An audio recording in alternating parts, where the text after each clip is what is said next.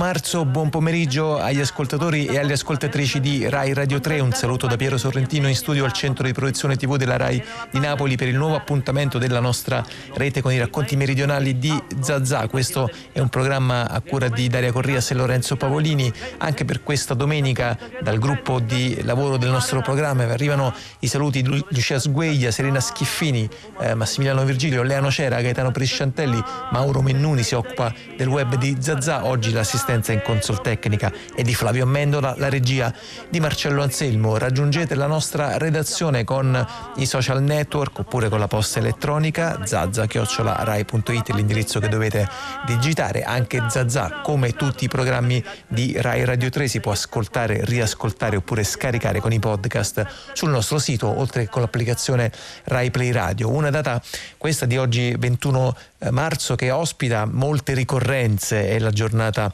europea della musica antica, la giornata nazionale in ricordo delle vittime innocenti delle mafie, la giornata internazionale della poesia, tre ricorrenze che eh, Radio 3 con i suoi programmi sta declinando sotto varie forme, quella della poesia in particolare nell'anniversario tondo del settecentesimo anno della morte di Dante ha dato vita a uno eh, spazio che si intitola Per te poeta fui, versi nuovi per Dante Alighieri. Partendo da queste parole, appunto per te poeta fui, che Stazio rivolge a Virgilio nel dodicesimo canto del Purgatorio, Radio 3 ha chiesto ad alcuni tra i più importanti ehm, poeti e poetesse italiane contemporanei di offrire agli ascoltatori un testo, nella maggior parte dei casi che ascolterete si tratta di testi completamente inediti, a partire proprio da una citazione eh, che viene da Dante. Saranno dunque le voci evidentemente diverse e riconoscibilissime di Bianca Maria Frabotta, Valerio Magrelli, Aldo Nove, Daniele Attanasio, Fabio Pusterla, Roberta Dapunt, Silvia Bre, Franco Buffoni, Mariangela Gualtieri, Antonella Nedda, Maurizio Cucchi e Umberto Fiori a punteggiare tutto il palinsesto di Radio 3 in questo 21 marzo. Noi a Zazà oggi ospitiamo in apertura la voce e le parole della poetessa Maria Grazia Calandrone, tra l'altro anche voce nota come conduttrice appunto agli ascoltatori di eh, Radio 3, della quale voglio ricordare un recentissimo romanzo molto bello, si intitola Splendi come vita, pubblicato da Ponte alle Grazie, tra l'altro attualmente anche candidato al premio Strega. Ascoltiamo Maria Grazia Calandrone.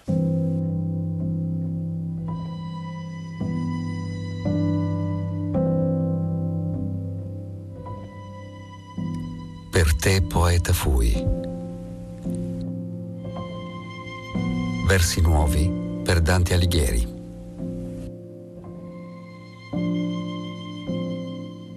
Intelletto d'amore, l'espressione magnifica che Dante rivolge alle donne nella vita nova, donne che avete intelletto d'amore, rivolgendosi appunto per raccontare il proprio turbamento, il proprio segreto soltanto a chi lo può intendere. Questa cosa mi ha fatto sempre molto riflettere, mi ha fatto molto riflettere che Dante riveli le cose soltanto a chi ha cuore per capirle e mi ha fatto molto riflettere che Dante unisca l'intelletto e l'amore, ovvero che dia questa lezione di attraversare il mondo attraverso l'intelligenza dell'amore. E quindi ho scritto un testo del quale leggerò l'ultima parte che si intitola proprio Intelletto d'amore. Parole di Margherita Hack. Tutta la materia di cui siamo fatti l'hanno costruita le stelle tutti gli elementi, dall'idrogeno all'uranio, sono stati fatti nelle reazioni nucleari che avvengono nelle supernove, stelle molto più grandi del Sole, che alla fine della loro vita esplodono e sparpagliano nello spazio il risultato di tutte le reazioni nucleari avvenute al loro interno. Dalle scoperte ultimissime sappiamo ancora che metà degli atomi che formano i nostri corpi è materia prodotta fuori dalla via lattea, viene da una distanza che non si può commensurare. La vibrazione delle nostre molecole entra in risonanza materiale con la vibrazione dell'universo, fin dentro l'universo sconosciuto. Questa forza che muove il Sole e le altre stelle è quella che Dante chiama amore. La poesia intercetta il corale profondo e ininterrotto di questa forza, intona la sua voce al rombo delle stelle extragalattiche e al rombo primario della materia che compone la sedia sulla quale sediamo. È un oggetto fatto di parole, sempre d'amore e basta. Maria Grazia Calandrone.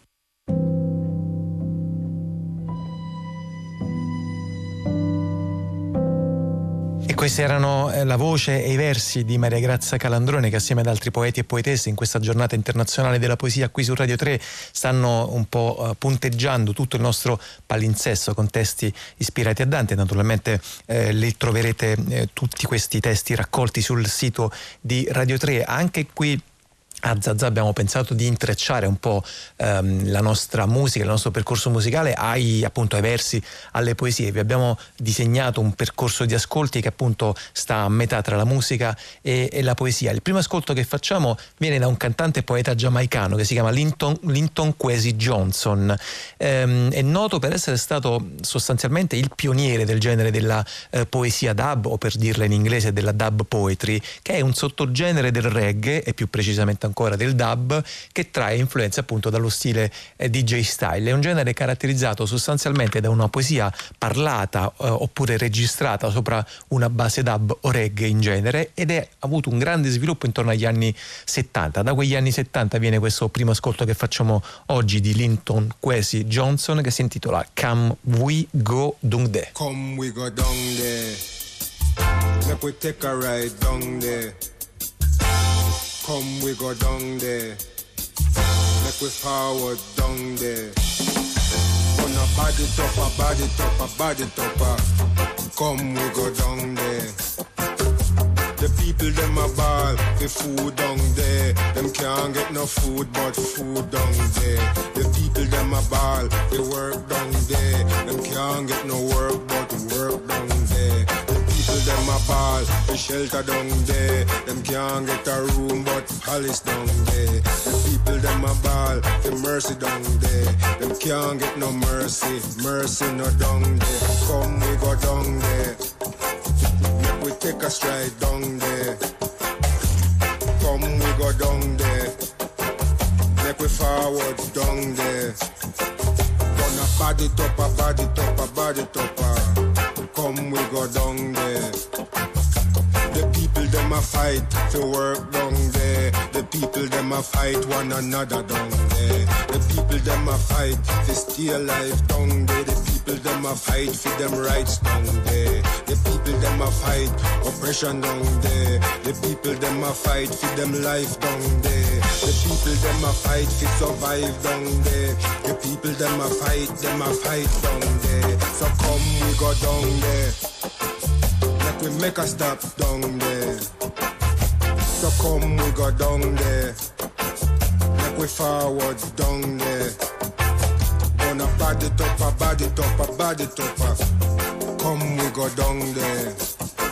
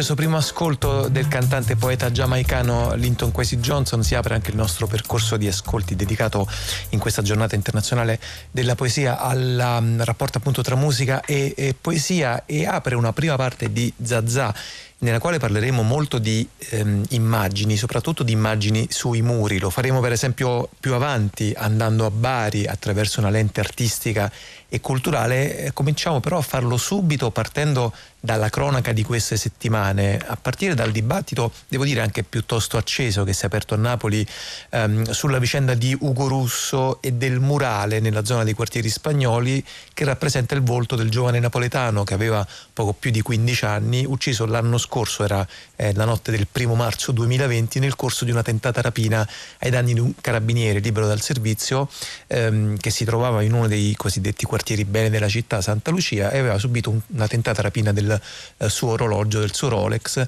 ehm, reagendo con l'arma di ordinanza che aveva al seguito e uccidendo appunto questo, questo giovane. È una vicenda ancora aperta dal punto di vista giudiziario, forse addirittura troppo aperta, nel senso che da oltre un anno ormai non ci sono ehm, ancora neppure i risultati pubblici dell'autopsia sul corpo del ragazzo. Rubo per esempio un titolo al mattino di Napoli di giovedì scorso, Ugo Russo, il giallo del colpo alla nuca, insomma fa anche un po' specie sentire dopo un anno parlare eh, di un eh, giallo relativo a una, a un'autopsia, ma insomma ci arriveremo e ne parleremo con il nostro eh, ospite di apertura che vi presento subito, eh, Paolo Conte, avvocato del Foro di Napoli, socio di Antigone, oltre che membro dell'osservatorio sulle carceri eh, per Antigone, appunto membro anche del centro studi della Camera Penale di Napoli, avvocato buon pomeriggio, grazie. Buonasera, buonasera a voi, grazie per l'invito.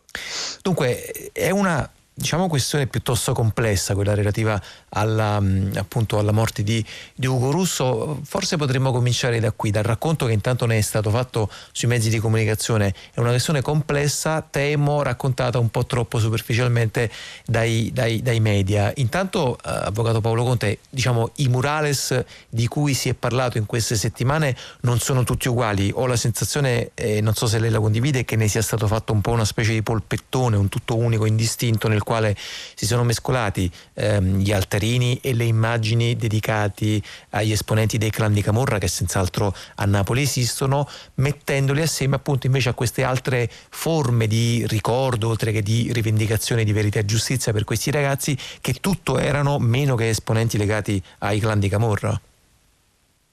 Sì, guardi, condivido sicuramente questa impressione, evidente insomma che si è cercato eh, di, di accomunare un po' delle vicende che sono molto diverse fra loro.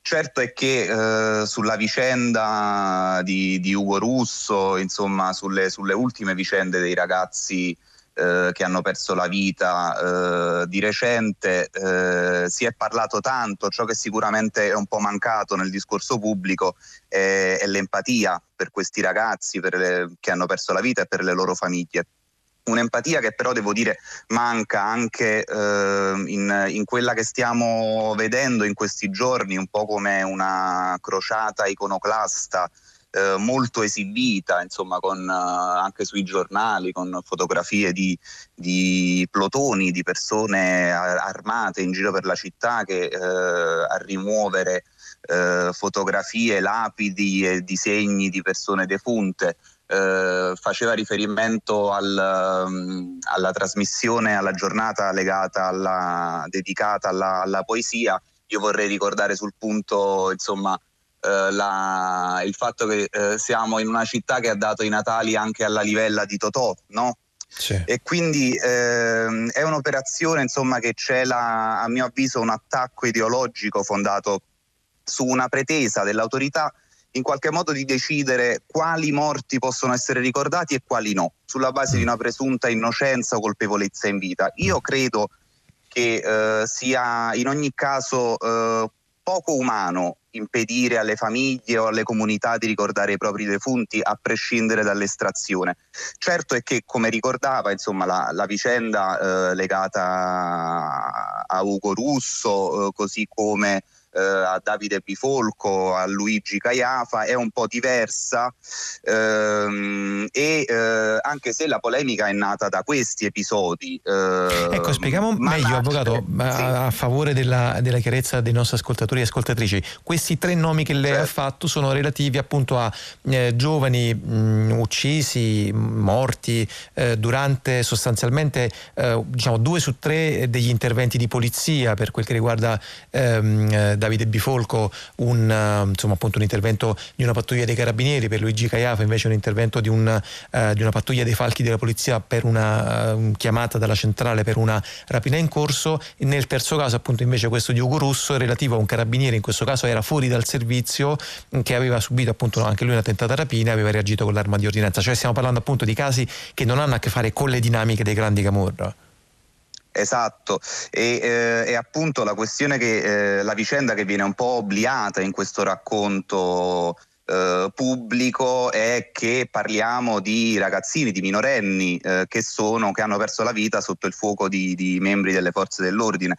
Ora si è detto eh, per quanto riguarda la vicenda dei murales che questi murales rappresenterebbero un'esaltazione della criminalità. Io però invito eh, chi non lo abbia già fatto ad andare a vederli. Si tratta di, di opere che eh, invocano verità e giustizia, non altro, e mostrano i volti di ragazzini ai quali è stata negata la possibilità di crescere, di fare delle scelte, di assumersi tutte quelle responsabilità che la vita impone a tutti e tutte. Mm. Insomma, questo, è un punto importante, ritengo... questo è un punto importante perché appunto il murale di Ugo Russo in particolare mi sembra che la cosa più importante di, quel, eh, di quell'oggetto non sia tanto l'immagine che evidentemente appunto insomma, ha a che fare con col caso di cronaca, quanto le parole che stanno sotto, cioè verità e giustizia, evidentemente è una rivendicazione, ecco forse una rivendicazione di che cosa, Avvocato Paolo Conte? Cioè da parte di chi? Per esempio questo murale, chi lo ha realizzato? Non intendo l'artista spagnola che si chiama eh, Leticia Mandragora eh, dal punto di vista materiale, ma proprio chi lo ha commissionato e con quali obiettivi?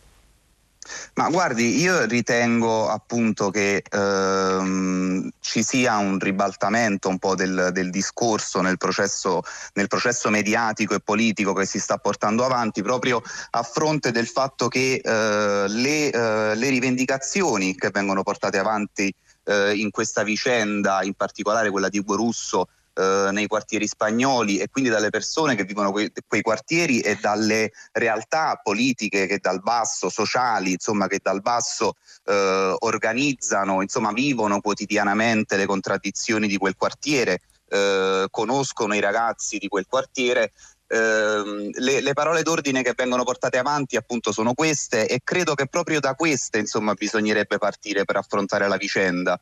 Ehm, perché eh, bisogna cominciare ad avere il coraggio di discutere del fatto che la soluzione ai problemi economici, sociali e culturali di questi quartieri non è nel sistema penale, non è nel continuo incremento dei numeri delle forze di polizia, ma anche soprattutto innanzitutto nella rimozione di questi gap, intendo economici, sociali, culturali, anche avendo il coraggio eventualmente di, di discutere come, come, si è provato a fare, ad esempio negli Stati Uniti dopo, dopo quella quel brutale assassinio di, di, George Floyd, anche di ridimensionamento del sistema penale, di disarmo delle forze di polizia. Ecco, io credo che a partire soprattutto dall'ascolto delle persone interessate, i ragazzi, le famiglie che insieme a queste realtà politiche e sociali vivono quei quartieri, sono i portatori eh, del, di quell'istanza di verità e giustizia, una giustizia che voglio anche precisare, insomma, non deve essere intesa e in un certo senso banalizzata soltanto come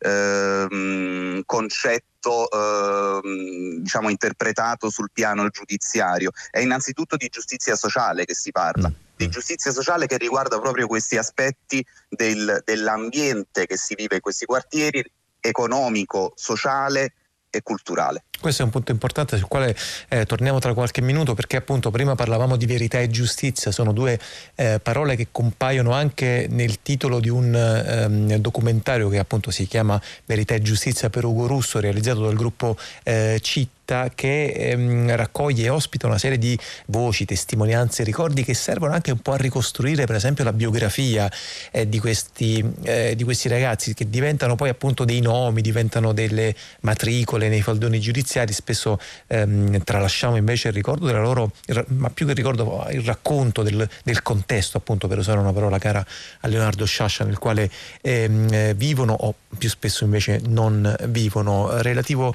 ehm, Russo e questo primo ascolto nel quale eh, sentiremo le parole del suo eh, professore, Ugo Russo l'abbiamo detto prima, è un ragazzo appunto di eh, poco più di 15 anni, il suo professore di, ehm, di scuole medie, insomma prima media. Il giorno dopo all'omicidio di Ugo nella nostra classe, quartieri spagnoli, a Via Monte Calvario, abbiamo fatto con i ragazzi un cerchio, mentre molti subito eh, hanno commentato se l'è andata a cercare, era un criminale, quindi eh, era il suo destino questo, se tu scendi e vai a fare una rapina con una pistola giocattolo questo è il tuo destino. Loro sono stati così bravi anche diciamo, da rivalutare in qualche modo anche la posizione del poliziotto, stiamo parlando di ragazzini di prima media, no? che in quel momento stavano dimostrando una maturità molto più grande di tanti altri adulti, no? che invece non hanno, avuto, non hanno perso tempo a puntare il dito, a stigmatizzare, a, appunto come è stato detto prima, se provieni da certi quartieri ce l'hai scritto nella storia che farai questa fine, non è così. Eh sì, un determinismo davvero ehm, inquietante e preoccupante da, sul, sul, quale bisogna, bisogna, ragionare. Senta eh, Paolo Conte, avvocato, eh, rappresentante di Antigone, mm, arriviamo a un tema relativo diciamo senza fare troppi sociologismi, non nella sua risposta ma nella mia domanda, sono sicuro che la sua risposta sarà molto, molto articolata, relativo per esempio al perché questi ragazzi ehm, come Ugo Russo e come lui tantissimi altri finiscono così, non dico ammazzati, eh, quelli che non finiscono ammazzati però vanno a finire appunto a Nisida, vanno a finire in un percorso dedicato al riformatorio, eh, vivono di piccoli espedienti, spesso appunto ehm, vanno a guardare nella mh, criminalità di strada piccola come unica soluzione ai problemi della loro vita, quali sono i temi? Cioè è la scuola, è l'assenza di lavoro, è l'assenza della famiglia, è un mix letale di tutti eh, questi messi assieme? Dal vostro punto di vista come stanno le cose? Guardi, io ehm, innanzitutto vorrei eh, articolare un paio di ragionamenti su, su questa domanda. Ehm, innanzitutto trovo che sia ehm, in parte frutto della necessità di difendersi da una narrazione giustizialista il fatto che, per carità, in assoluta buona fede, si tende ad assumere ehm, nella, nella, vicenda la difesa della marginalità come se ad essere sotto accusa, in effetti paradossalmente proprio così, fossero le famiglie dei ragazzi uccisi e gli abitanti dei quartieri popolari. È verissimo che eh, gli ambienti economici, sociali e culturali di cui parlavamo prima, dai quali venivano Ugo Russo, Davide, Luigi, sono ambienti eh, eh, che andrebbero conosciuti per comprendere quali strade si prospettano davanti a questi ragazzi e quale libero arbitrio viene concesso loro. Però partiamo da un discorso che è ribaltato in premessa. Io non credo che debbano essere messe sotto accusa le famiglie dei ragazzi, quanto piuttosto le responsabilità di cui eh, parlava in, parte anche lei, eh, di una politica che da un lato conserva e alimenta questo gap sociale, economico e culturale e dall'altro offre soltanto delle prospettive di soluzione che si basano sul sistema penale e di polizia, cioè su una legalità cieca imposta con la forza. Ora, su questo se mi è consentito una digressione su, su un discorso un po' più ampio eh, che riguarda una tendenza eh, ormai generalizzata, la vediamo diciamo, nel discorso pubblico, eh, di, di, disprezzo verso ogni, ogni, forma di garanzia e diritto, specie se riguarda la marginalità, e eh, di un tifo vero e proprio per una giustizia sommaria e che in definitiva è di classe. Ciò che è avvenuto ehm, nella, nella, narrazione di questi casi, come quello di Ugo Russo, a mio avviso è proprio un aspetto di questa tendenza. Faccio una riflessione eh, semplice, eh, a fronte di due ipotesi di delitto, cioè la rapina e l'omicidio. Sì è già stata emessa una condanna mediatica eh, per quanto riguarda la rapina, ma non è avvenuto altrettanto per l'omicidio. Bisogna chiedersi un attimo il perché. Eh, per carità, si tratta di un'ipotesi che è al vaglio della magistratura e poi la magistratura chiarirà se eh, è avvenuto per legittima difesa o meno, insomma, ma comunque parliamo dell'uccisione di un ragazzo. Ora, eh, nel, io credo che nella visione giustizialista, eh, nella, nella, semplificazione insita nel, nel tifo per una giustizia sommaria, sommaria, il concetto di giustizia tenda ad essere impropriamente confuso con, con un concetto diverso che è quello di, di una legalità un po' cieca, un po' ottusa mm. e la giustizia in questa visione finisce per indossare la divisa certo. sostanzialmente. Certo. Per cui sì. è chiaro che un ragazzino che viene da ambienti di marginalità sociale che si scontra con questa giustizia sommaria e armata è senz'altro ehm, destinato a soccombere nel, nel discorso pubblico. Mm. Sì, in effetti poi come se poi questo diventasse una specie di in certe mh, parti, pezzi di discorso pubblico, una specie di esplicita licenza quasi appunto a, a, a uccidere, a sparare come succede in Brasile con i Menignos, con i Menignos de Rua. Prima parlavamo della biografia appunto dei contesti da cui provengono questi ragazzi, ascoltiamo sempre dal documentario Verità e Giustizia per Ugo Russo, eh, curato dal gruppo Citta, eh, le parole del padre di Ugo. Sono nato a Vico Terzo Politi, cioè sempre ai quartieri spagnoli in una famiglia modesta, cioè mio padre lavora, ancora oggi lavora, aspetta di andare in pensione ad agosto. Una famiglia normale, non siamo ricchi, cioè abbiamo vissuto in una casa di 10 metri, 15 metri quadri, sarà potuta essere 20 metri quadri. Cioè eravamo io, quattro sorelle mie, mia mamma e mio padre, io sono l'unico maschio. Cioè abbiamo vissuto così, nato. Nel mio percorso di vita ho conosciuto mia moglie che avevo 16 anni. Da quel giorno ci siamo innamorati abbiamo avuto quattro figli stupendi e ora ci è capitata una cosa che io non mi aspettavo mai vita mia che capitano partiti. E questa era la voce del padre di Ugo Russo dal documentario Verità e Giustizia eh, per um, Ugo Russo a cura del gruppo CIT. Noi siamo con eh, l'avvocato Paolo Conte, eh, rappresentante di Antigone, con il quale voglio arrivare verso un tentativo molto parziale di conclusione di questa ehm, conversazione, rubando un um, pezzo, una fetta di eh, frase, un paragrafo che voi avete eh, scritto eh, in un documento anche piuttosto duro, insomma, dell'Associazione Antigone relativo proprio a questa questione del murale. Si intitola Guardare il murale per evitare di fermarsi sul disastro. A un certo punto di questo brano Antigone ehm, scrive insomma è necessario domandarsi come i concetti di legalità, sicurezza e decoro interagiscono con l'inclusione dei giovani che provengono da un vissuto deviante. In un sistema garantista ispirato ai principi costituzionali quali strumenti abbiamo per tutelare questi minori escludendo strumentalizzazioni mediatiche o elettorali? È una domanda insomma piuttosto enorme, avvocato, non so se eh, riesce a reggerla. Certo, ehm, guardi, io ritengo, cioè, ne abbiamo già parlato in qualche modo, nel senso che eh, io credo che la vicenda imponga, imponga una serie innanzitutto di interrogativi, imponga un'assunzione di responsabilità collettiva di tutta la società e eh, di, eh, imponga dei discorsi di, di, mh, innanzitutto eh, di, di, ricerca di soluzioni eh, al, ai problemi economici e sociali di questi quartieri diversi che non si trovano nel, nel sistema penale e, nel, e, nell'incremento continuo dei numeri delle forze di polizia. Eh, ritengo che eh, sia fondamentale partire dal, dalla voce di questi ragazzi, lo avete fatto eh, anche voi nella trasmissione, lo, lo, trovo molto corretto e giusto, eh, partire dalle voci di questi ragazzi, delle persone eh, direttamente interessate che vivono direttamente queste condizioni per provare a perché d'altra parte vede questa è la soluzione a qualsiasi anche fenomeno criminale.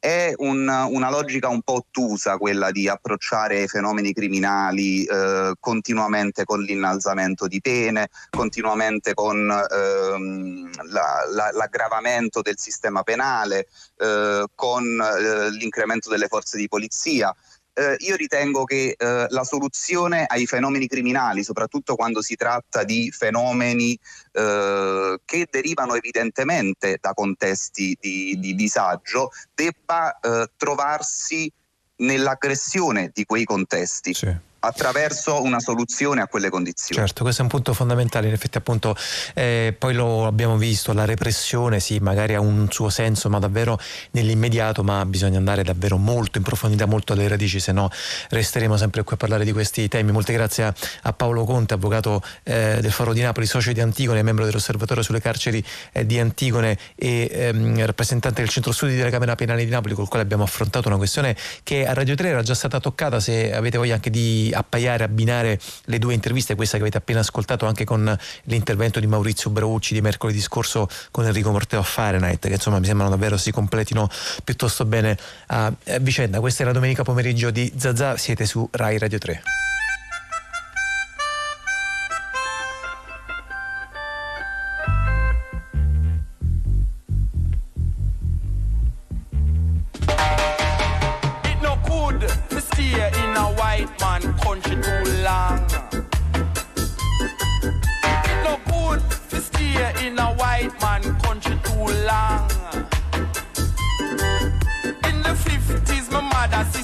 go England. no my mother gone America, she turn American. It no good to stay in a white man country too long.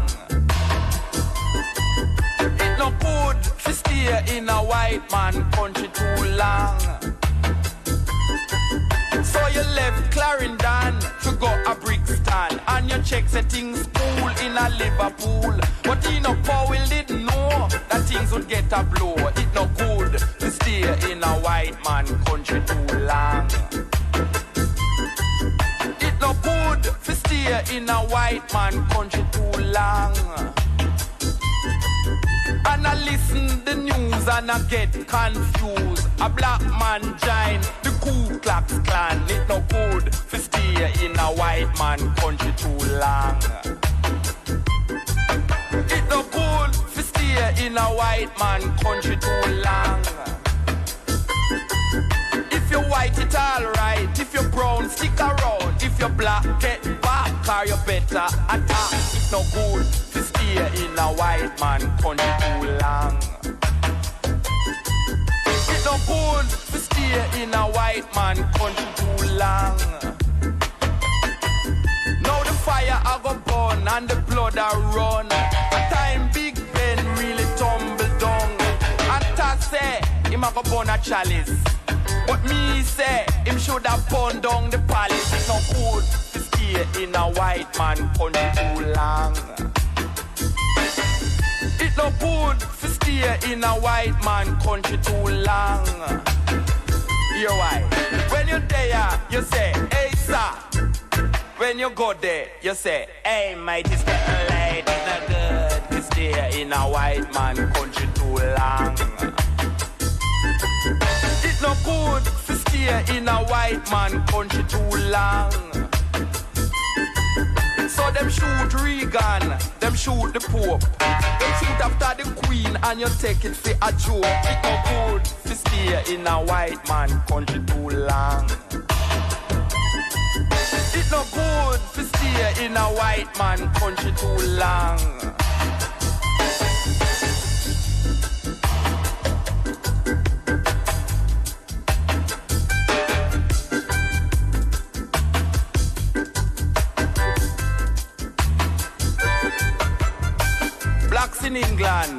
What is your plan? Blacks in England, check the time. Skinhead them now, nah, check them crime. Blacks in England, find your land. Cause it no good to stay in a white man country too long. It's no good to stay in a white man country too long.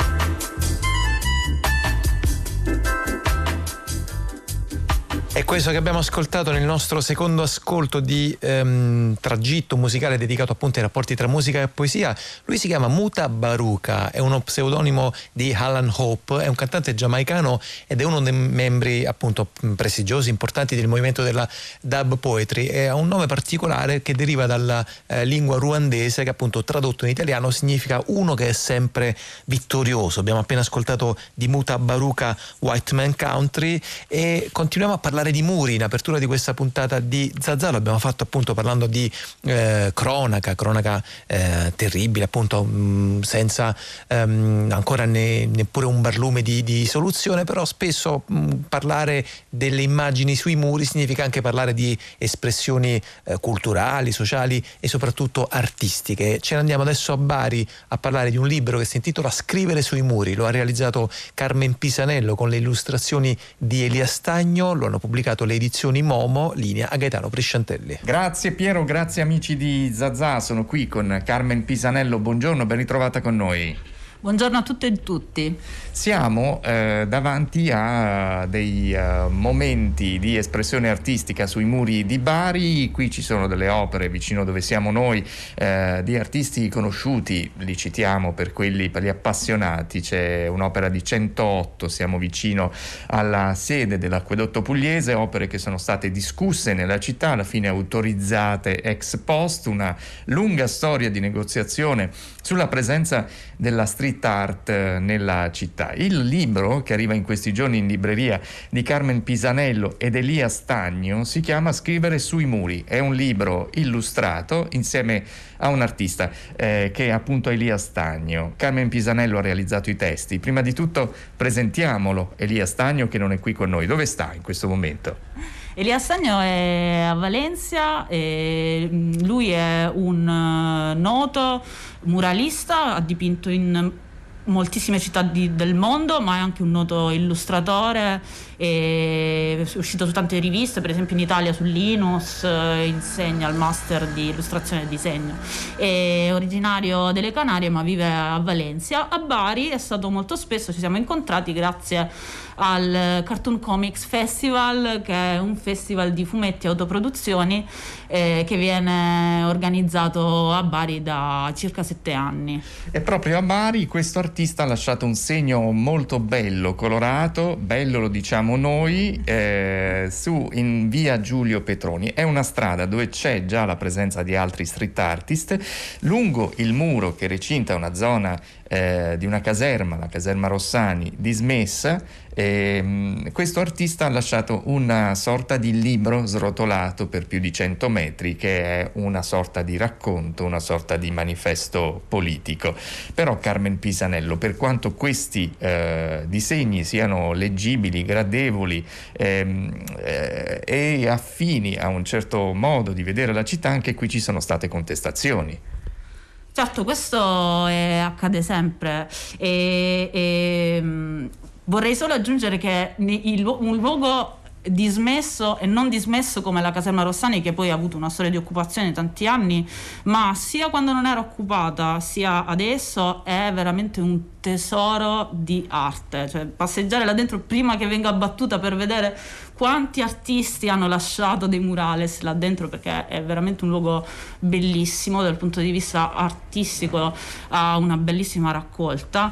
Tanta contestazione questo io penso che faccia parte del gioco. I murales sono degli interventi effimeri destinati anche alla cancellazione o altre scritte che vengono fatte sopra però appunto po- l'arte non è mai per tutti come ovviamente ognuno di noi può non piacere a tutti, questo fa parte del, del gioco, ma non vuol dire che appunto che non piaccia a qualcuno, questo non, non la rende meno degna di espressione.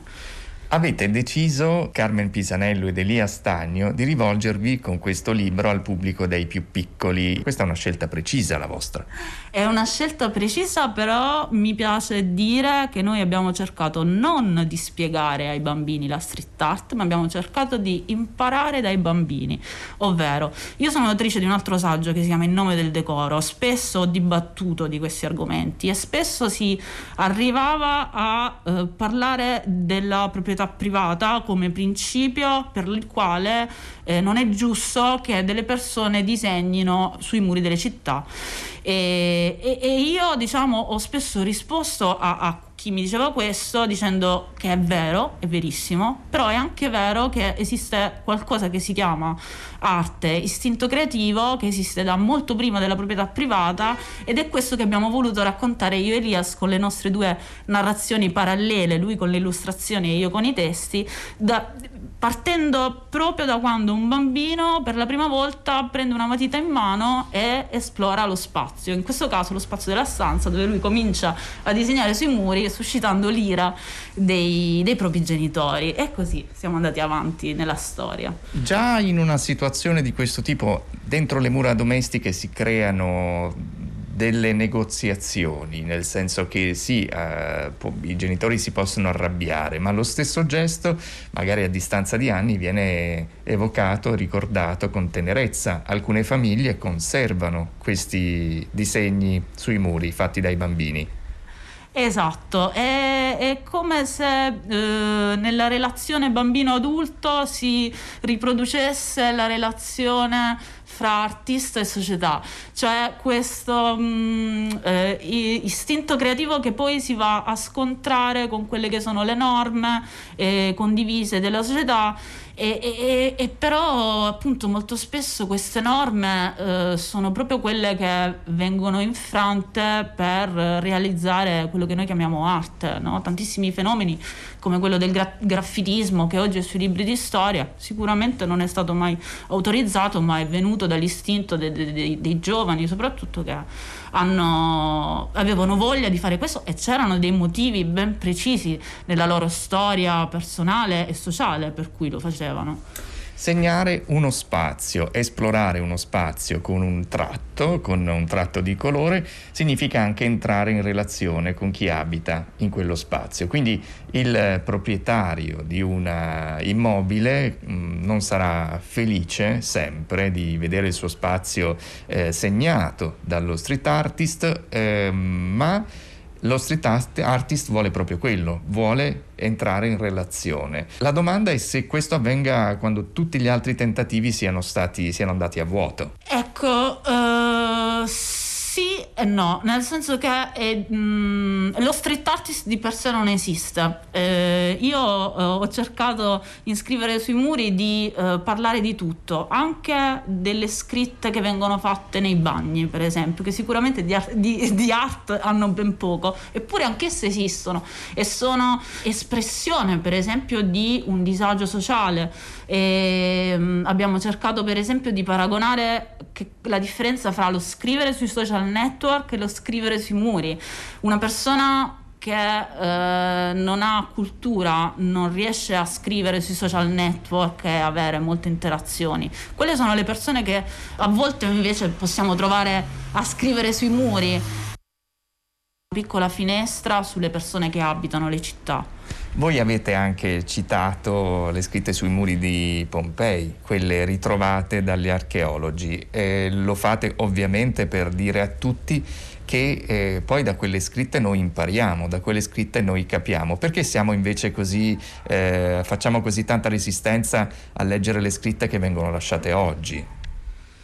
Ecco, io questo non lo so perché a me diverte sempre molto leggere le scritte che vengono fatte sui muri, con diciamo, molto dispiacere per i proprietari che poi dipingeranno di nuovo, però appunto ehm, sono scritte spontanee, cioè noi sui muri di Pompei leggevamo l- l- l- l'amore che per esempio all'epoca eh, non c'era diciamo così tanto pregiudizio rispetto all'amore omosessuale, veniva scritto sui muri, faceva parte di quella società. Se noi non avessimo oggi oggi quelle scritte non, non, non sapremmo come quello che è considerato normale, eh, sto facendo le virgolette, è giusto, eh, oggi nel 2020 non lo era mille anni fa e chissà cosa sarà fra cento anni. Chi scrive sui muri forse vuole invitare tutti gli altri a un cambiamento e la resistenza è la resistenza a quel cambiamento.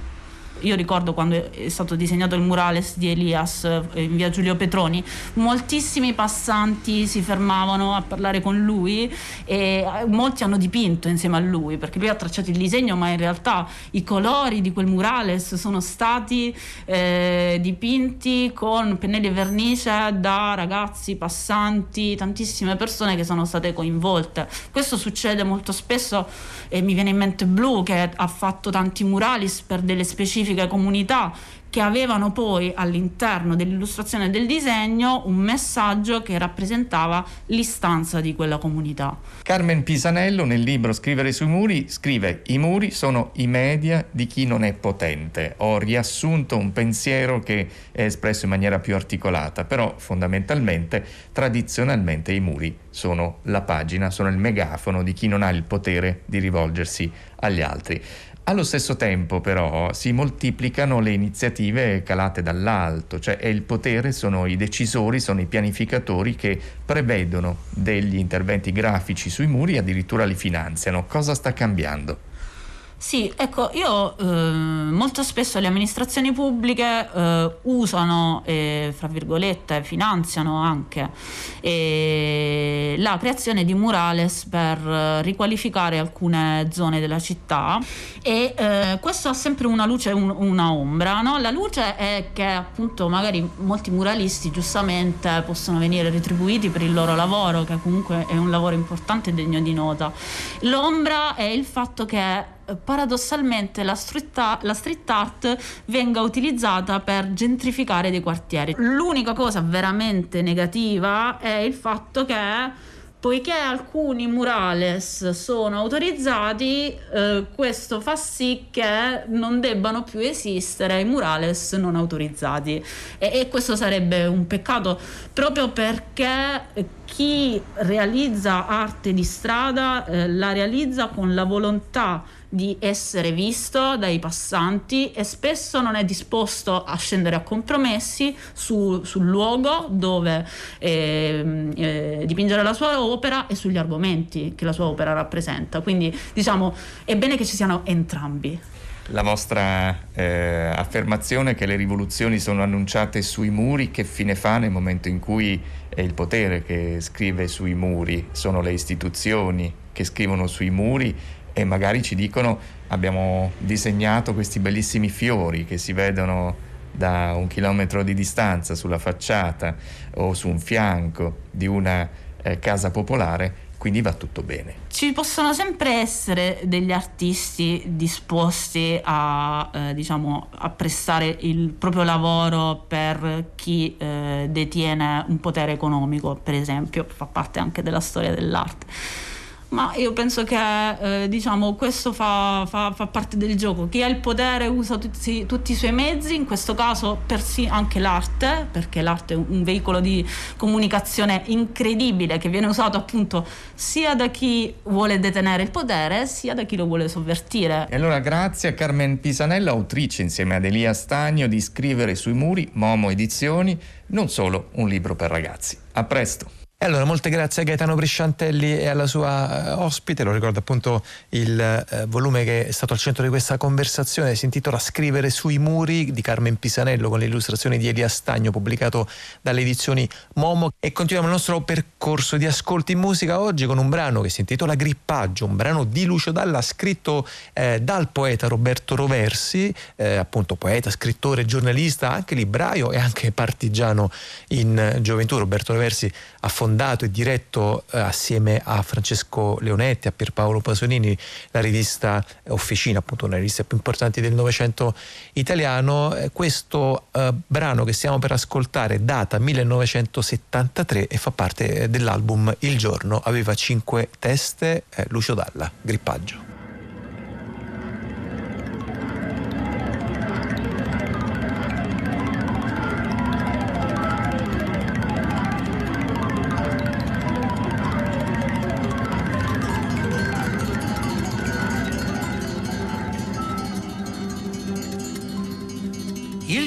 Giorno di domani sarà tutto per te. Un goccio di caffè, una zaffata di vento. Prima di voltare la testa conterò fino a cento. Ma oggi, oggi è un giorno di festa. Domani, domani, domani. Domani, domani, domani.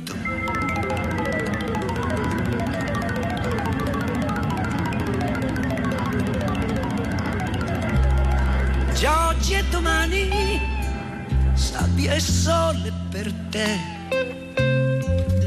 acqua verde per me, miele su antichi dolori. Dentro l'abbaiare dei cani con violenti colori. Scoppiano cieli e lampi e lontani. Caldo da terra bruciata, caldo da terra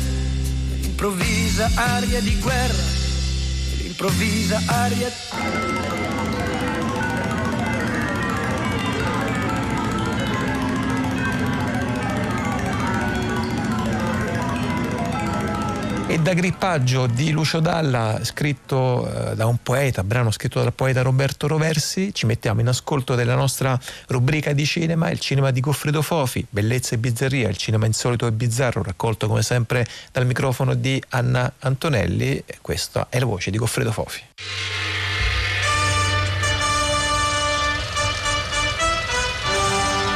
La vedova allegra di Erich Vostroheim e La vedova allegra di Ernest Lubitsch.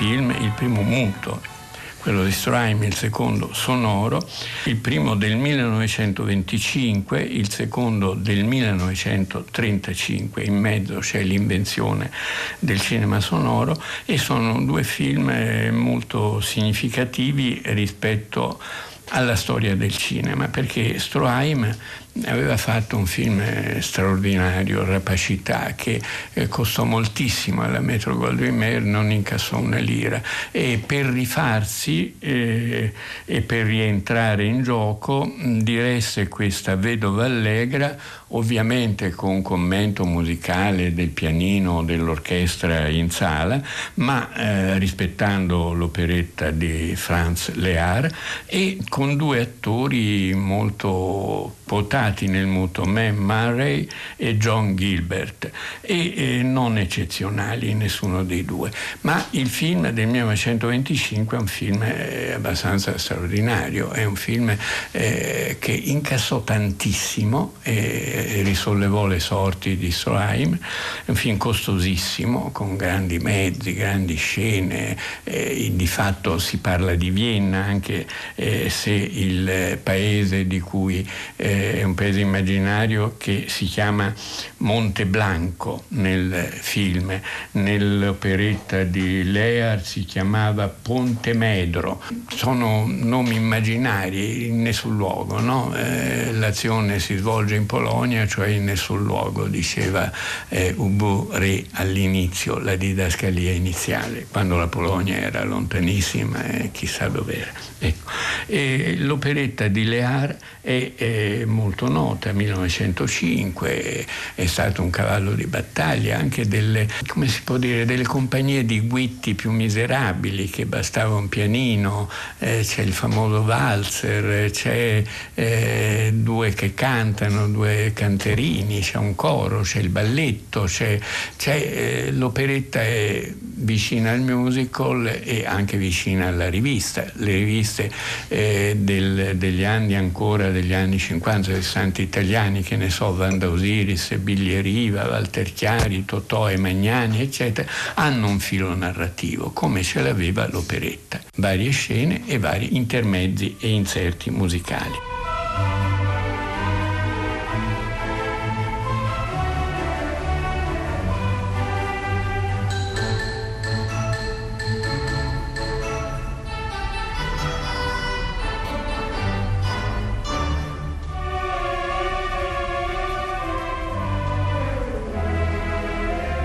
Il film di Stroheim si caratterizza per mm, una costruzione narrativa complessa, un prima, un dopo.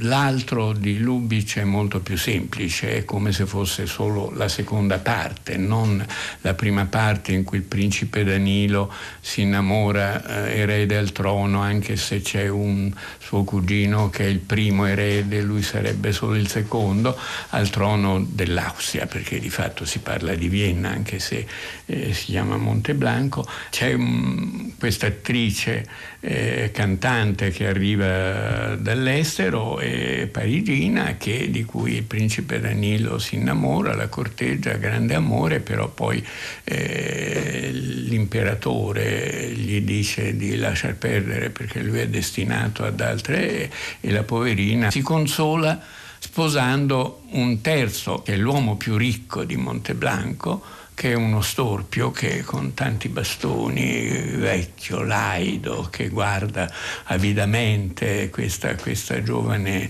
eh, cantante eh, arrivata dall'estero, francese, e, e, e se la sposa lui.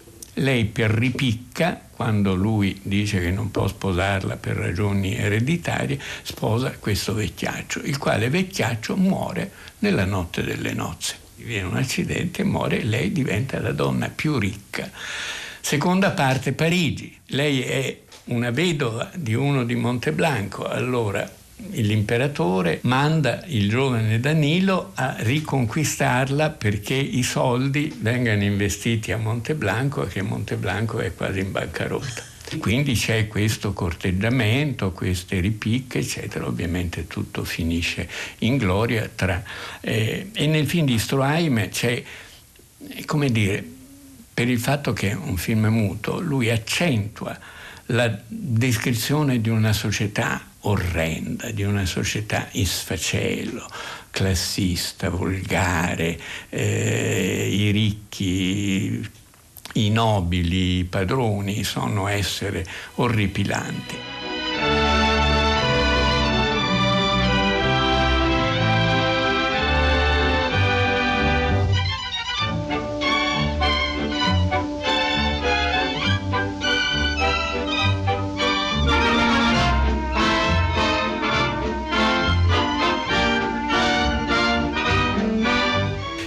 Successo travolgente questo film, fu uno dei film che incassò di più nel, negli anni del muto in America, prodotto dalla Metro Goldwyn Mayer senza risparmio di mezzi. La descrizione di Monteblanco è agghiacciante, insomma, c'è l'odio di Stroheim per Vienna per la sua Austria.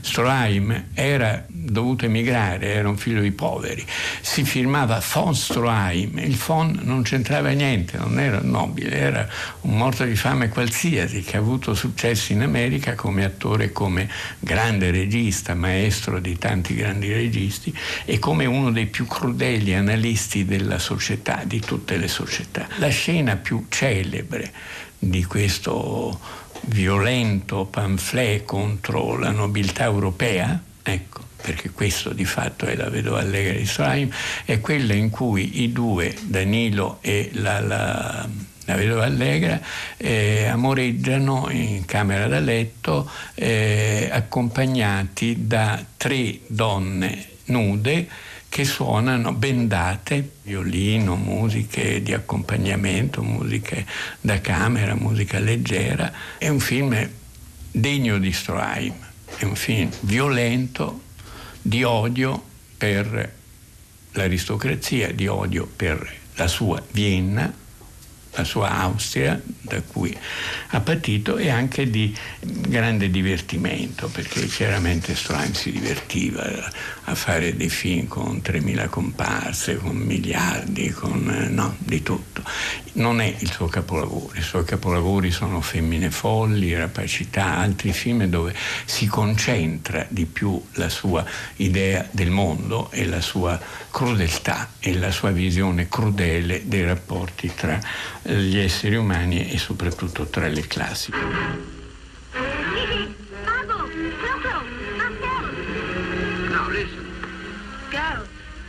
The gentleman wants to be entertained.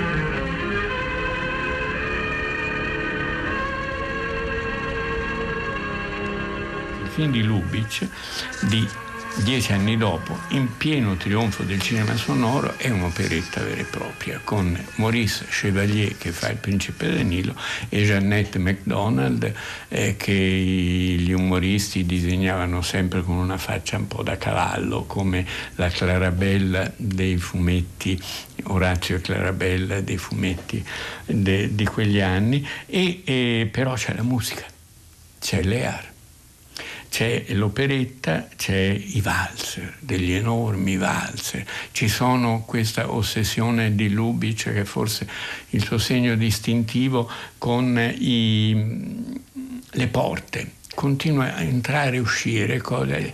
C'è un'ossessione per le porte nel cinema di, di, di, di Lubitsch, entrano e escono dalla scena in continuazione, mentre nel cinema normale, come dire, tu sei dentro una stanza e sei dentro una stanza, se uno entra lo vedi che arriva da qualche parte, non c'è bisogno che fai vedere che apre la porta, entra, chiude la porta. Ecco, Lubitsch aveva questo segno distintivo suo che eh, ovviamente eh, era anche una, una, questione di ritmo in qualche modo all'interno, all'interno dei suoi film, perché era un grande coreografo era un grande coreografo. I numeri musicali sono bellissimi, ma soprattutto di questo film di Lubitsch è bello il bianco e nero. Bianco e nero geniale, un grande critico, Guido Fink, italiano, e che ha scritto un libro su Lubitsch molto bello, dice che era sembra un film a colori, è un film in bianco e nero che sembra un film a colori, perché il gioco dei colori, il gioco dei bianchi e neri è di un tale movimento, raffinatezza, luce, eh, che evoca il colore, uno dei bianco e neri sicuramente più straordinari nella storia del cinema, del cinema muto. La Vedova Allegra è stato fatto tantissime volte, anche nei posti più miseri della provincia italiana, c'era il teatrino che faceva il gruppetto che arrivava con no, un'orchestrina di due elementi e eh, due cantanti e, e, quattro ballerine un po' spelacchiate. E, e, era un testo un tempo famosissimo come era famosa, come era famosa l'operetta. Si è prestata ovviamente anche a delle variazioni straordinarie, forse la più straordinaria di tutte in epoca più moderna e più vicina a noi è il balletto che ne estrasse Maurice Béjart a Parigi, ma portandolo in giro credo venisse anche a Milano negli anni, fine anni 50 più o meno.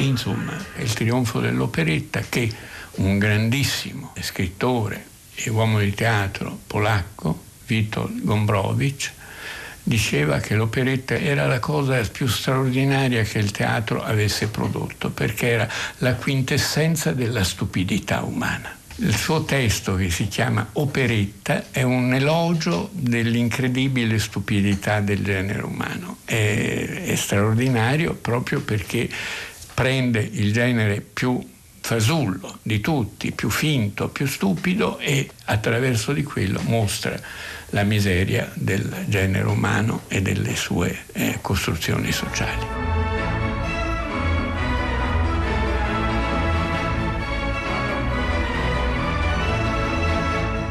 E c'erano due eh, versioni di un uh, film, del medesimo film, La vedova allegra, The Mary Widow, quella del 1925 di uh, von Stroheim e quella del 1934 di Lubitsch al centro di bellezza e bizzarria di oggi. Se volete riascoltare questa puntata, se volete uh, andarvi a recuperare tutte le precedenti puntate di bellezza e bizzarria, basta andare sul nostro sito, oltre che sull'applicazione Rai Play Radio, trovate tutte le eh, raccolte in podcast eh, dei racconti di cinema di Goffredo Fofi di di bellezza e bizzarria che ci porta a un altro passaggio. Prima abbiamo ascoltato um, un testo di Roberto Roversi in grippaggio di Lucio Dalla, adesso ascoltiamo invece un brano ehm, di eh, Domenico Modugno eh, incluso nel film del 1968 Capriccio all'italiana che fa parte appunto dell'episodio diretto da Pierpaolo Pasolini che cosa sono le nuvole eh, recitato tra l'altro anche dallo stesso Modugno oltre che da Totò, da Ninetto Davoli da Franco Franchi, da Ciccio Ingrassia, da Laura Betty, un brano che è una eh, canzone sull'amore e sulla vita, lo ascolterete attraverso il suono eh, lacerante di un mandolino.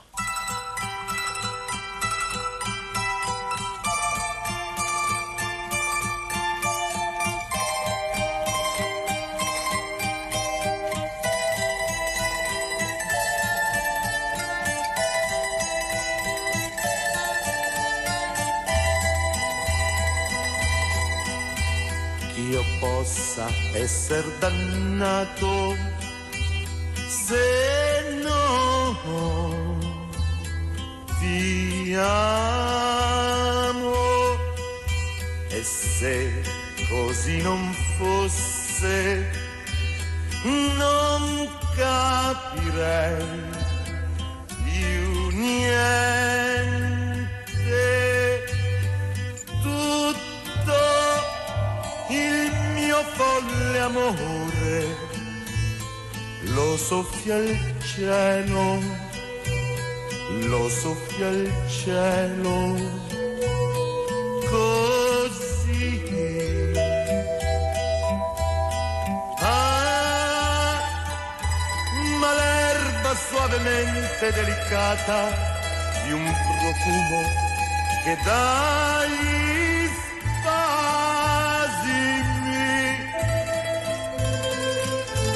Ah, tu non fossi mai nata.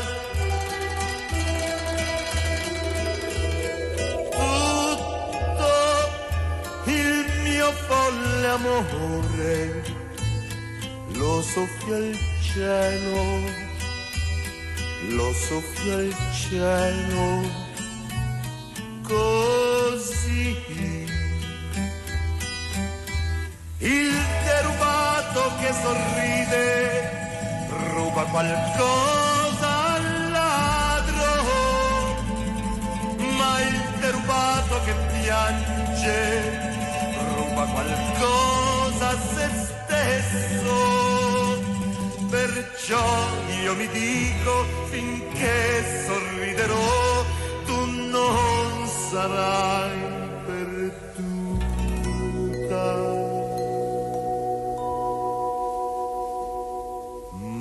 Queste son parole. E non ho mai sentito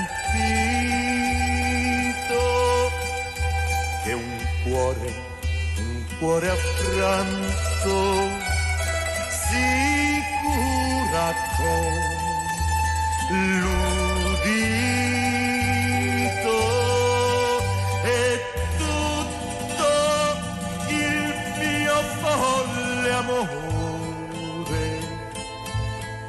lo soffia il cielo, lo soffia il cielo così.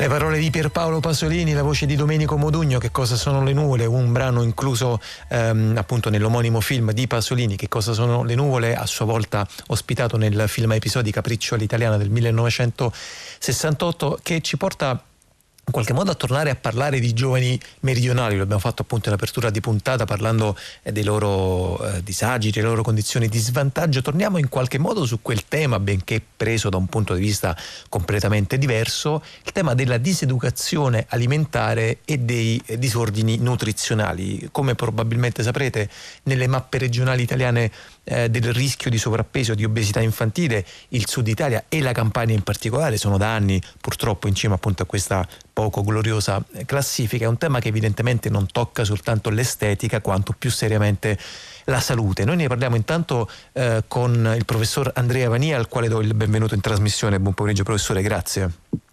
Grazie, buon pomeriggio a voi e agli ascoltatori. Già responsabile del centro di dietologia e nutrizione pediatrica del Policlinico Umberto I di Roma, componente del direttivo eh, SIO, Società Italiana Obesità. Con lui c'è anche Martina Boromello. Buon pomeriggio anche a lei, grazie. Buon pomeriggio a voi, grazie. Responsabile comunicazione della eh, società eh, cooperativa agricola Ortoromi che ha mh, messo in piedi, insomma, mi pare un progetto piuttosto interessante in uno degli stabilimenti, appunto nel loro stabilimento di Bellizzi in provincia di Salerno, del quale parleremo tra qualche minuto. Prima di tutto volevo chiedere al professore Andrea Vania Insomma, questa eh, classifica a cui facevo riferimento prima, professore, davvero è mh, poco invidiabile e anzi probabilmente anche preoccupante e forse ce ne preoccupiamo meno di quanto dovremmo. Oddio, in realtà guardi, la preoccupazione è alta da parte, credo, di tutti, insomma, non, non credo che ci sia nessun operatore della salute che la sottovaluti, però purtroppo a quanto pare non riusciamo a fare grandissimi eh, interventi, come dire, correttivi, visto che in realtà i numeri cambiano un po' pochino e un po' troppo lentamente nel corso del tempo è andata migliorando è la situazione mm-hmm. negli anni, però è andata migliorando, lei faccia conto, più o meno di un punto percentuale per anno e, e, e sa scendere da oltre il 30% e tornare a livelli diciamo normali o fisiologici di sovrappeso e obesità che significa 4-5% significa che ci mettiamo 25 anni, insomma. Eh no, non ce lo possiamo permettere, temo, insomma, va bene. Eh, Senta, Martina Boromello, questo progetto a cui accennavo prima, appunto, che state eh, svolgendo ehm, in provincia di Salerno a Bellizzi, Ortoromi per la scuola, lo avete intitolato, portandolo negli istituti scolastici, in diversi istituti eh, scolastici della campagna. Da dove nasce e come è strutturato e quali sono i vostri obiettivi? Allora, eh, il, il, progetto, intanto eh, Ortoromi è un'azienda che opera eh, sul territorio nazionale. E il progetto era nato a fine 2019 eh, nella regione del Veneto, in alcune province del Veneto. Eh, e poi chiaramente siamo stati dopo un paio di mesi, purtroppo abbiamo visto le adesioni erano state veramente fantastiche, abbiamo avuto dei numeri delle adesioni, le maestre e le scuole ci avevano risposto con molto entusiasmo ahimè eh, la pandemia che ci ha colpito ha dovuto, abbiamo dovuto riprendere in mano questo, questo, progetto che avveniva fisicamente, quindi portavamo le scuole e le classi proprio in azienda, facevamo vedere come eh, si lavorano, come nascono le insalate, l'importanza di mangiare frutta e verdura eh, anche nelle nostre aziende agricole. Purtroppo però appunto, abbiamo dovuto sospendere questo, questo, progetto e lo abbiamo passato dal, da fisico a digitale da, quindi in presenza a, a digitale. E questo ci ha permesso però di divulgarlo eh, sul territorio nazionale, pertanto adesso abbiamo lanciato da pochissimo appunto questa nuova piattaforma Ortoroni per la scuola dove eh, vogliamo, l'obiettivo è quello di sensibilizzare i giovani studenti, quindi i nostri ragazzi, in particolare abbiamo eh, un focus su terza, quarta e quinta elementare, sui temi proprio della sana alimentazione, del consumo consapevole, l'importanza di mangiare frutta e verdura, di una corretta alimentazione abbinata anche alla corretta attività fisica. Ecco, professor Vania, ehm, sì. questo riferimento che ha, che ha, fatto adesso Martina Boromello alla quarta, terza, quarta e quinta elementare, è lì che dobbiamo andare a guardare, è lì che dobbiamo andare a incidere, cioè qual è il punto in cui i nostri eh, figli, i nostri ragazzi cominciano a come dire, deviare dalla linea giusta, da una sana alimentazione, da una eh, idea di eh, nutrizione lontana dai cibi iperprocessati, dai cibi industriali? Cioè quando è che va cominciato un percorso appunto come dire, di educazione, immagino poi da, come dal primo anno di nascita probabilmente lei mi risponderà. Eh, esatto, infatti, infatti, le stavo per rispondere esattamente questo, voglio dire, direi dalla nascita, certo. nel senso che se l'alimentazione la, eh, dei genitori è corretta, eh, sarà corretta probabilmente anche quella dei figli, naturalmente con, tutti, con tutte le eccezioni, con tutte le possibili eh, sbavature che possono esserci perché è inevitabile che ci siano e mano a mano che i ragazzi crescono naturalmente di sbavature tenderanno a farne, ma se il fondo è stato costruito bene eh, probabilmente anche quelle sbavature rientrano o comunque sono in una uh, numero, quantità e proporzione che è accettabile. Senta professore, ma dal suo punto di eh, osservazione, dal suo appunto il centro di dietologia, oltre in nutrizione pediatrica del Policlinico, oltre naturalmente nella sua attività diciamo professionale al di fuori di queste, di queste strutture, lei che cosa vede? Cioè quali sono proprio i punti che trova mh, costanti nei, nei, nei, dubbi, nei difetti per esempio dell'alimentazione dei ragazzi, nei dubbi che i genitori le pongono? Cioè qual è la costante eh, sbagliata, se così posso dire, eh, da questo punto punto di vista?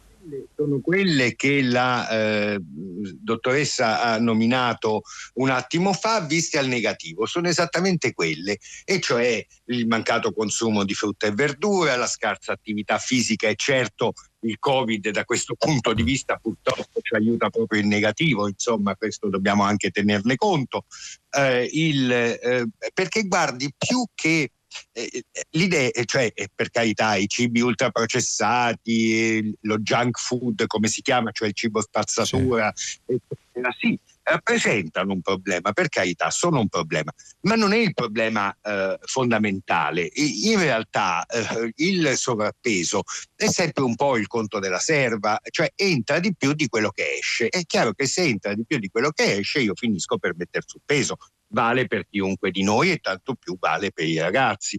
Quindi è chiaro che se abbiamo tolto di mezzo l'attività fisica perché non si può fare, se continuiamo a mangiare cose che da un punto di vista energetico sono molto ricche, evidentemente ci troviamo con un problema di sbilancio.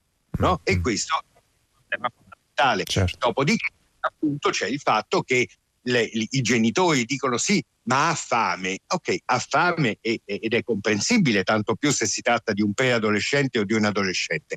Ma eh, introduciamo anche alimenti che pur saziando non sono molto ricchi di calorie e no, le verdure sane mangia giusto uno o due e no, la frutta no, non la vuole vedere nemmeno dipinta. Mm. E, eh, ho capito, ma Allora, Senta professore, eh, però diciamo al di là e, e alla base di questo discorso assolutamente condivisibile, è una domanda che pongo a lei e anche a Martina Boromello, eh, riscontrate però diciamo anche una questione evidentemente culturale, cioè l'idea che la buona alimentazione in Italia sia possibile, eh, l'alimentazione biologica, l'alimentazione a chilometro zero, l'alimentazione sana, però eh, per esempio intanto è molto costosa, cioè bisogna potersi permettere di comprare una, una- determinata serie di prodotti e spesso le persone invece che non hanno grandi disponibilità economiche eh, vorrebbero volentieri mangiare biologico, però invece sono costrette a rivolgersi al supermercato a- al 3x2 sotto casa, Martina Boromello e poi Andrea Mania.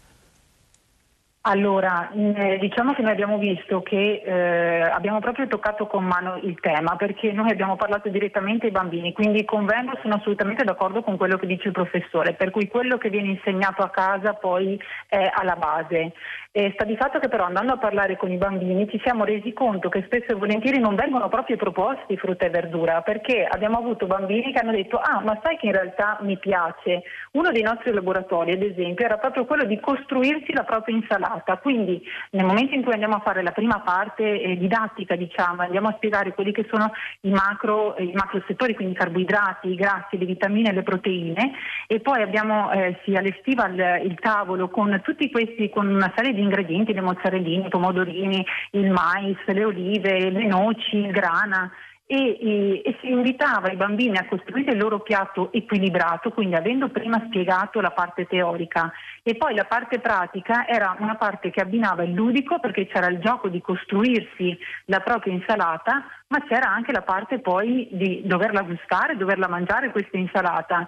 E abbiamo scoperto che tanti bambini dicevano ma in realtà mi piace un po' perché se l'è fatta lui, un po' perché effettivamente cioè, parliamo di noci, parliamo delle mozzarelline, insomma io capisco che ci sono tanti bambini che non mangiano frutta e verdura, però secondo me spesso e volentieri sbagliamo noi genitori e qui dico noi e mi metto dentro non come responsabile marketing ma come mamma e magari non li proponiamo oppure li proponiamo nel modo sbagliato, Certo, chiaro. capito? Quindi secondo me basta solo coinvolgerli. Eh sì, Noi abbiamo visto con questa proporre, chiaro. attività Sì. che coinvolgere il bambino eh, ha tutto un altro significato Certo, certo. e veramente prende un'altra piega. Sì, anche una maggiore re- responsabilizzazione, evidentemente se ce la fa in 40 secondi Andrea Vania.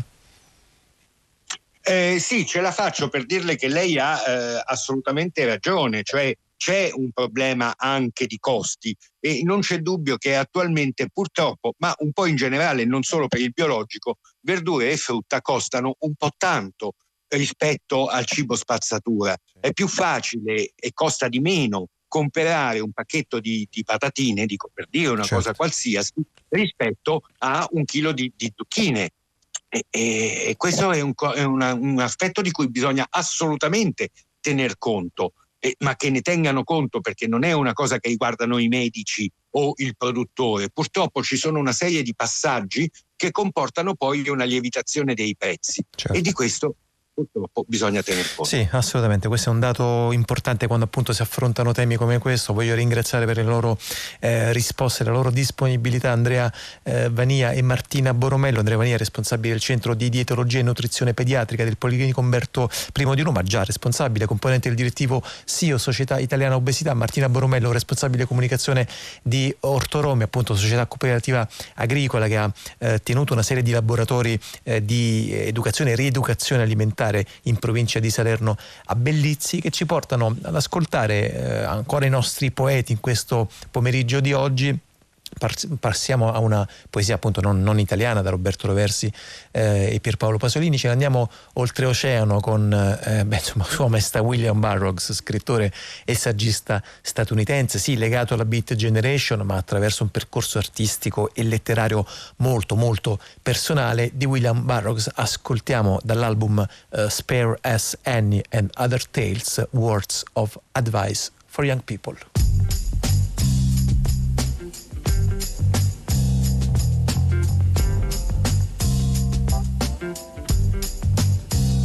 Well, here are a few simple admonitions for young and old.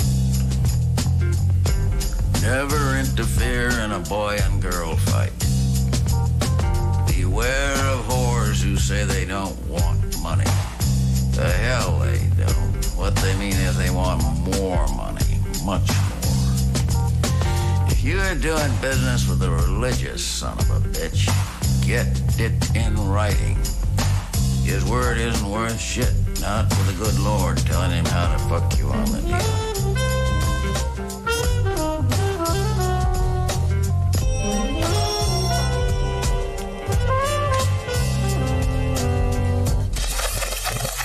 Words of advice for young people.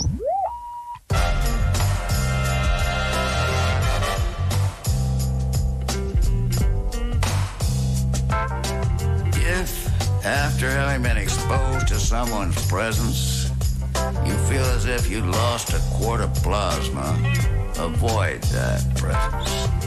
You need it like you need pernicious anemia. Don't like to hear the word vampire around here. Trying to improve our public image.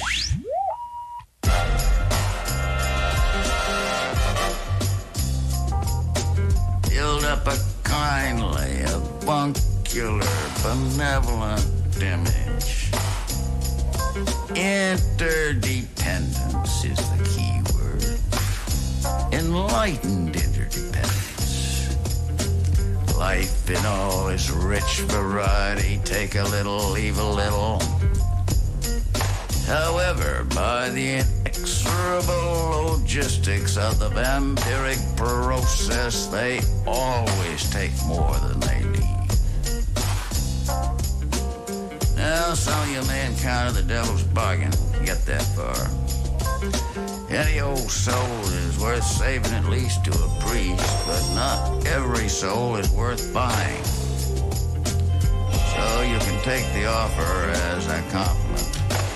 They charge the easy ones first, you know, like money, all the money there is, yeah, but who wants to be the richest guy in some cemetery? Money won't buy, eh? Not much left to spend it on, eh, Gramps? Getting too old to cut the mustard. Well, time hits the hardest blows, especially below the belt. How's a young body grab? Like three card money, like pea under the shell. Now you see it, now you don't. Haven't you forgotten something, Gramps? In order to feel something, you have to be there. You have to be 18. You're not 18, you are 78. Old fool sold his soul for a strap on. Advice for young people.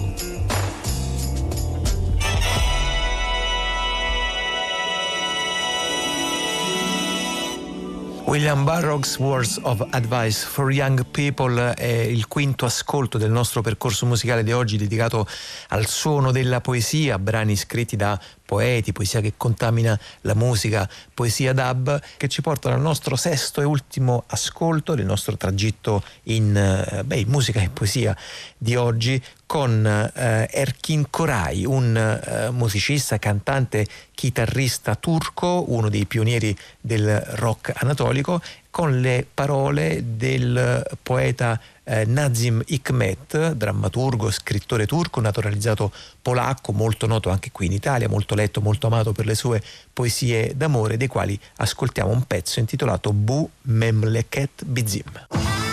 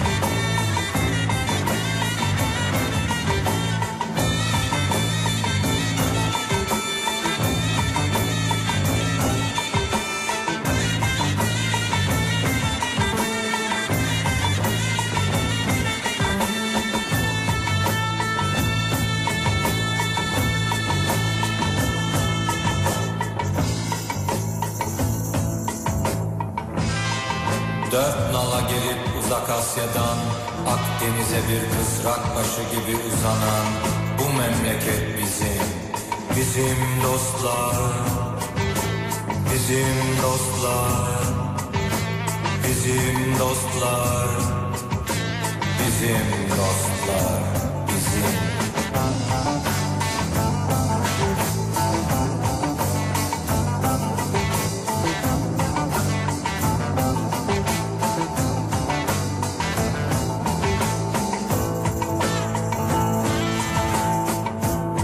Bilekler kan içinde, dişler kenetli, ayaklar çıplak. Ve ipek bir halıya benzeyen toprak Bu cehennem, bu cennet bizim. Bizim dostlar, bizim dostlar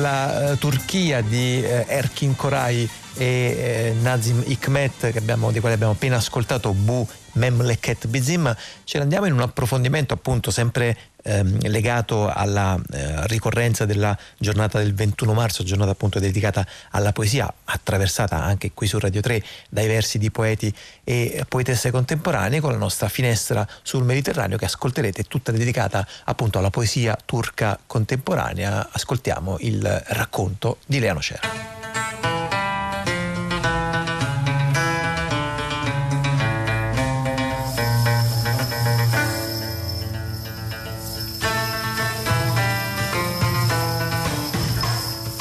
Bulaşıcı hastalık düşünüyorlar. Nereden aldınız? Çok da uzun sürdü. Çocukluk, gençlik, kaldığınız evler, bilinen yerler. Hangisinden aldınız? Kara yalnızlık olabilir diyorlar. Geçer diye çekindiklerinden yıllardır buradasınız. Malattia infettiva, riflettono. Dove l'avete contratta? E in più dura da tempo. Infanzia, giovinezza, le case che avete abitato, i luoghi conosciuti, dove l'avete contratta? Solitudine nera, potrebbe darsi, dicono, e perché temono che passi, da anni vi trovate qui. Quarantena di Becet Nejatigil, Carantina. Apriamo oggi così questa nostra finestra sul Mediterraneo e do a tutti voi il benvenuto in questo spazio un po' marino e un po' terreno dove in questa giornata dedicata ai versi vorrei parlarvi un po' di poesia turca. Abbiamo iniziato con quarantena, che in turco si dice proprio carantina, con un termine che deriva dall'italiano. Una poesia scritta nel 1978 dal poeta Bechat Nejatigil, un poeta morto di cancro nel 1979, sconosciuto da noi, ma a cui in Turchia è intitolato anche un prestigioso premio letterario. Quarantena, una poesia che con il suo incipit, malattia infettiva e la sua domanda che ritorna, dove l'avete contratta, risuona oggi a noi così familiare, così vicina. Solitudine nera potrebbe darsi, dicono, e perché temono che passi, da anni vi trovate qui, da anni. Che sciagura sentire quel da anni, a noi ne è bastato già uno. Eppure Becet Nejati non si riferiva certo al coronavirus, né tantomeno a una pandemia. Anni bui, gli anni 70 in Turchia, anni in cui la poesia veniva ancora proibita, vietata. Le opere di Nazim Hikmet che resta ancora oggi il poeta turco più famoso in Italia e nel mondo, sono state proibite anche dopo la sua morte, ufficialmente fino al 1965. Ma possedere un suo poema, una raccolta di poesie di Nazim Hikmet poteva ancora costituire prova di reato nelle perquisizioni della polizia negli anni 70, 80, ancora dopo.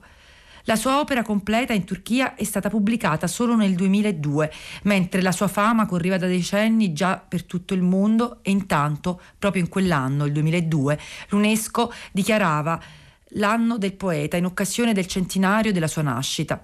Nel 1950, mentre era ancora in carcere, Nazim Hikmet fu insignito dal Consiglio Mondiale per la Pace del premio internazionale. Insieme a lui eh, anche Pablo Neruda. L'anno seguente la Turchia gli avrebbe revocato la cittadinanza in quanto traditore della patria. Dopo la sua avventurosa fuga dalla Turchia, ben raccontata da Joyce Lussu, sua prima traduttrice in Italia, seppure dal francese.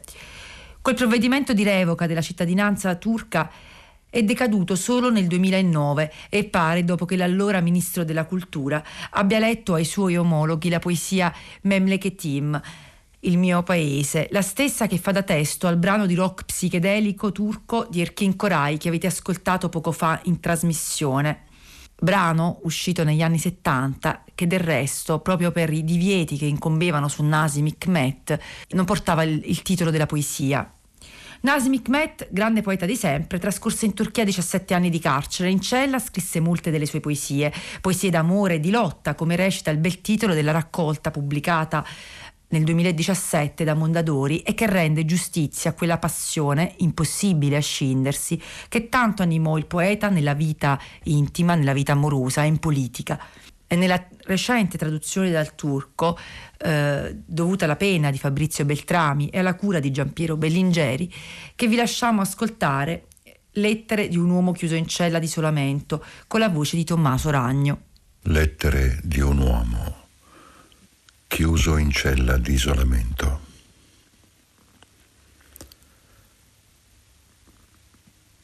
È primavera fuori. È primavera, cara moglie. Là fuori, nella steppa, all'improvviso, odor di terra fresca e cinguettar di uccelli e così via. È primavera fuori, è primavera, cara moglie, là fuori una steppa che scintilla e dentro ormai il pancaccio si risveglia con gli insetti e nella brocca l'acqua più non gela e la mattina il sole sul cemento, il sole sempre, oramai fino a mezzogiorno, arranca a me vicino lontano da me si spegne, risplende con il giorno che volge al pomeriggio, con le ombre che ricadono sui muri, il vetro che si infiamma all'inferriata. Là fuori si fa sera, sera di primavera, senza nuvole Ecco, davvero dentro è proprio questa l'ora peggiore della primavera. In breve il demone chiamato libertà, occhi di fuoco e pelle di squame rilucenti, soggioga a primavera gli uomini rinchiusi. Lo prova l'esperienza Moglie cara, lo prova l'esperienza. È primavera fuori. Ed è primavera oggi. Nazim Hikmet ha introdotto il verso libero nella poesia turca, ma ancor più che rompere strutture e canoni, ha dimostrato che nella poesia e nei versi permane, nonostante tutto un orizzonte di libertà. Creare, scompaginare codici, reinventare simboli, valorizzare le nezie, non temere i sentimenti, con la poesia si con la poesia si reinventa in realtà quotidianamente una pratica di fuga, non solo dalla repressione, ma anche dalla disciplina, dal controllo. Chissà se è forse per questo che in Turchia, paese noto per la sua forza militare, la poesia non smette di fiorire da decenni e in realtà da secoli, se si pensa a tutta la storia alle sue spalle. Del resto, breve è la vita, gli uccelli sono in volo, recita una poesia di Cemal Süreya, un grande nome della poesia turca, altro grande nome della poesia turca. Del resto, breve è la vita, gli uccelli sono in volo, recita una poesia di Cemal Süreya, altro grande nome della poesia turca, esponente del movimento che si chiamò il Secondo Nuovo, una corrente di grande innovazione che si affermò soprattutto negli anni Sessanta il secondo nuovo, i Kinji era nato dalla voglia, in questo caso, di liberare la poesia dall'obbligo della militanza, dalla rigidità della scrittura necessariamente politica e dalla voglia di sperimentare, anche di lasciarsi all'introspezione, alla riscoperta del sé, dell'intimità. Una corrente che poi avrebbe aperto la strada ai poeti degli anni Ottanta, di cui il più importante esponente è Haidar Ergulen, a cui l'anno scorso è stato assegnato in Italia il premio Ciampi. La traduzione dei suoi versi si deve a Nicola Verderame, che molto si dedica a far conoscere la poesia turca in italiano. Ma ecco per voi Prefazione per l'amore, una poesia di Haidar Ergulen letta da Giovanni Ludeno. Prefazione per l'amore. Non darmi dispiaceri e non dispiacerti per me. Non far raffreddare le nostre promesse. Non andare troppo a largo da me, non andare troppo a largo in me e non andartene troppo a largo fino a cadere in te. Invia rose al passato, non dimenticare, anche i ricordi vanno annaffiati. Prenditi cura di loro, prenditi cura di me, tienimi, tieniti a me, non dimenticarmi qui o là, da questo o da quello, non dimenticarmi, guardami. Ma torniamo a quel verso breve come un lampo. Breve è la vita, gli uccelli sono in volo, un verso che è apparso sui muri della città come un rapido graffito. I versi di poeti come Cemal Süreya, Turgut Uyar, Edip Cansever e poi lo stesso Nasim Hikmet e molti altri a un certo punto hanno cominciato a liberarsi dai libri passati di mano in mano tra più giovani e non solo, per finire scritti con pennarelli negli archi dei portoni, sulle pareti dei palazzi, nei corridoi delle metropolitane. La poesia è per strada, Shir Sokakta è l'hashtag che spesso li accompagna a mo' di firma. La poesia è per strada, proprio come lo slogan del maggio francese recitava La bellezza è per strada.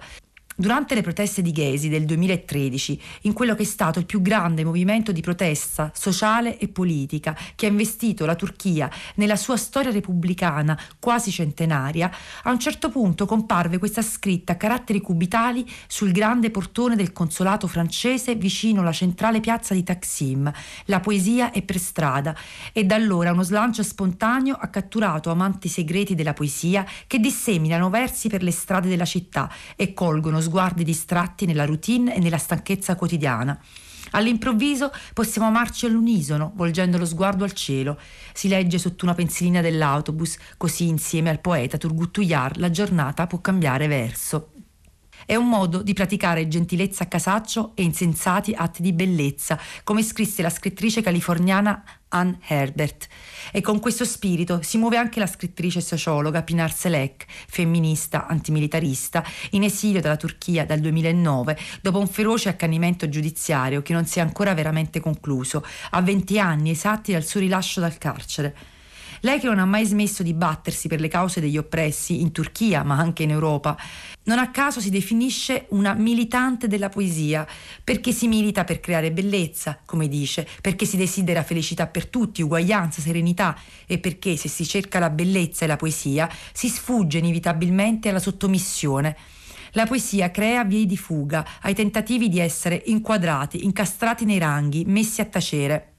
La poesia crea atti di magia, momenti di magia come quelli che si innescano negli incontri tra persone che si battono per le cause giuste e che danno coraggio, forza, linfa vitale per l'immaginazione e la capacità di pensare utopia.